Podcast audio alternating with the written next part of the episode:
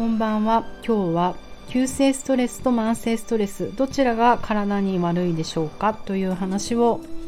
考えてみたいと思います。南青山で疲れすぎない体になるためのボディワークボディチューニングをやってます。パーソナルトレーナーの内田彩です。こんばんは。今日はあきらさん生態がねスタジオで始まっております。土曜日。実は私も夕方の枠に入って今アキラ生態を受けたばっかりなんですけれども今回ね私にとってすごく良かったです。というのもといううまくしゃべれない。というのも背骨がかつてないほど歪んでいたよと言われてそうなんですよ。私も2週間ぐらい微妙な治らない風と付き合っていてそりゃ心も背骨もねじれるわっていう感じでそれを正してもらったら今もうねちょっとこう忘れかかってたぐらい喉も鼻も体も楽なんですよ。ほんとねもう心も体も風も環境も世界も全てつながってるって感じです。整えてこうみんな頑張ろう。明日明後日アキラ生態来る人は超楽しみに。今回入らなかった入れなかった人は月曜日の最終枠空いてるけどね1個。うん。まあ今回入れなかった人は12月の末絶対来てもらうのでお楽しみください。お楽しみ？お楽しみに待ってください。えっと今日はまたストレストークということでストレスってあのいろんな考え方があるんですけれども今回は期間的なものいわゆる急性のもの突然ある日突然起こるあと短いものですよね。わって起こるもの。そして慢性ストレスっていうのはクロニックストレスだからうんなんか長い時間を期間が長いってこと。長い時間をかけて起こってくるストレス。これって皆さんどっちが体に悪いと思いますか？もちろんそれはあのその人その人の状態とか年齢とかによるんですけれどもでもね根本的にはやはり私たちの体って急性ストレスのエピソードには対処するのは意外に得意なんですよ。まあ、それが昨日もお話ししたレジリエンスってやつなんですね。若い柔軟性がある心も体も神経系もそういう人たちはちょっと大きたとえ大きくてもインパクトがあるストレスでも瞬間的にそれを受けたとしてもやっぱり戻ってくる力があるんですね。うん、短期的なストレスから素早く回復するようにそもそも人間の体ができているってことですね。それの力をレジリエンスって言います。えーと、だから例えばだけど血圧とか心拍数とか呼吸数あと筋肉の緊張レベルとか、まあ、それこそ血糖値とかさそういったものまで体調が良ければまあ、これらのストレスマーカーはすぐね通常のレベルに戻るってことなんですよね。例えばうん短期的なストレスって何だろうって今ちょっと考えてみると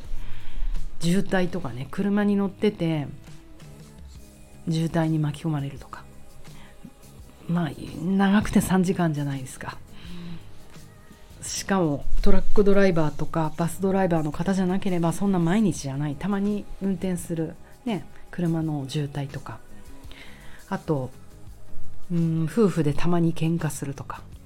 たまにね。うん。あとなんだろうな。天気が今日悪いとか。これもまあ一個ストレスですよね。でも短期短期的なもの。明日にはどうなるかわからないとか。ただうんそうね。あともう一個大きなんだろう。スリに合うとか。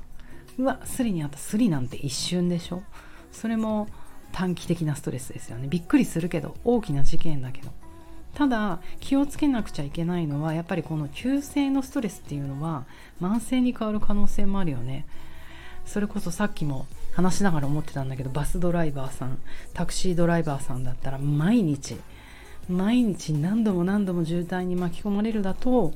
これはクロニックペインクロニックストレスになってくるし夫婦喧嘩も1日3回しちゃうとか毎日しちゃうだと慢性的ストレスになってくるくる。スリもね観光旅行に行ってスリに会うぐらいだったらいいけど例えば犯罪の多い地域に住んでいていつも空き巣が入るんじゃないかとか帰りナイフつけつけられるんじゃないかと思ってたらこれも急慢性的なストレスになるっていう可能性もありますよね。だから状況とか、うん、時代とかねそれによってはストレスすら変わるからね、うん、考え方が大事なんだけどただ、えーと、私たちの体はやっぱりこの慢性的なストレスにはあまり強くないんですね。たとえこう微妙なもの、うん、そうね慢性的なストレスあともう一つで言うと長くさ関わらなくちゃいけないということはやっぱやっぱり自分が逃げられないという状況じゃないですか。そうすると家族問題とかそうですよね。例えばとても苦しいけど親から虐待を受けてるとかさ。学校でいじめられているとかなかなかこうすぐ学校やめた家族やめたとはならないじゃないですか。うん、ってなるとやはりじわじわうんじわっとくるやつですよ。でやっぱりこの慢性的なストレスっていうのは時間の経過とともにどんどん体を蝕んでいく例えば、うん、私たちの体の恒常性を変えてしまうんですよね。恒常性っていうのはいつもの状態だからデフォルトの状態を影響しちゃう。うんと例えば安静時の心拍数とか血圧呼吸数筋肉の緊張レベルこれらを徐々に上昇させてしまうと。だからなんか何でもない時そのデフォルトがそうなってしまったらお家でね普通にお茶飲んだりテレビ見ていたとして自分がまあリラックスしているなと思っていたとしてももうデファルトデフォルトがこの安静時の正常な状態を維持できていないということ。ねそれって体に結構悪い影響をどう考えても与えますよね。つまりこの慢性的なストレスっていうのは体内でこの新たな自分のデフォルト状態を作ってしまうとでこの新たなあんまり良くない状態が続くとやがては高血圧とか心臓病とか慢性疼痛とかうつ病とかまあがんとかさそういう多くの深刻な成人病と言われる健康問題とかを引き起こす可能性があるということなんですね。うんだからね小さなことでもさ積み重なると何でもビッグなことになりますよね。だからいつもこんな話をして思うのはなんか笑い笑うラッフィング笑うって一瞬のことじゃないですか。ストレスってね何かっていうと体に起こるインパクト体に起こる反応って考えるとああって今はははって笑っただけでもこう腹筋がグッてなるしうんお腹の中がキュッと腹圧がかかってインパクトかかるじゃないですか。だからこれもストレスなんですよ。ってことを考えるとストレスにいいも悪いもないんだよね。ただなぜじゃあ笑いが健康にいいとか幸せだとかいつも笑っていましょうとかそういうポジティブとして捉えるかっていうとある意味一瞬のストレスだから。急性ストレスだから、うん、だから急性ストレスもいいように使えば体を活性化させるってこと。はって。声を吐くことで横隔膜使って腹筋使ってちょっと体活性化するじゃないですか。興奮しますよね。だから体にいいとされてる。要は体を揺らしてくれる、うん、準備運動の時にぴょんぴょん跳ねたり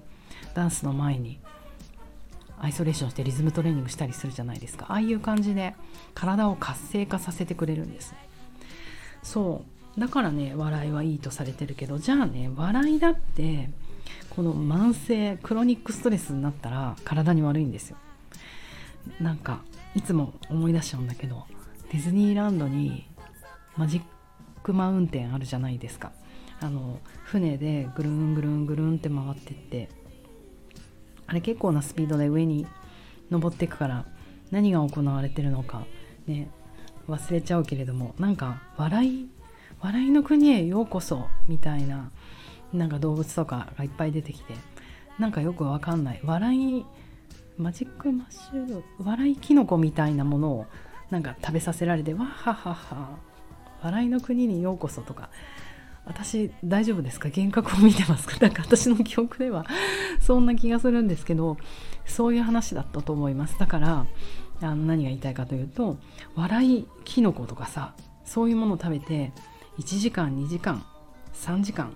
1日とか笑ったら人ってやっぱり体にかなりダメージを受けると思うんですよ。もしかしたら笑い死にって言葉もありますもんね。そんなことが起きてしまうかもしれない。そう。だから本当ストレスっていいとか悪いとかの話じゃなくてそっちよりももっと長さ期間的なことを気にした方がいいんじゃないかなっていう今日はそんなお話でした。では皆さんちょい短めのいいストレス受けて体活性化させてよく寝ましょ